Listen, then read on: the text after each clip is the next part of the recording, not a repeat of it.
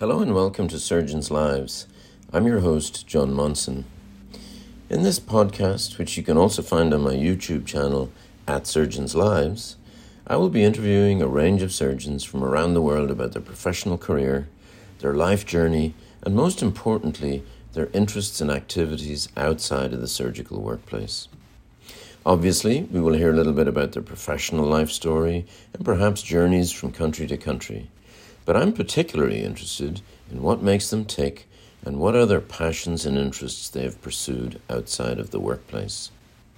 For example, we'll meet a surgeon who started collecting cars 23 years ago and now has 83 of them, which he uses to support his local community through charitable efforts.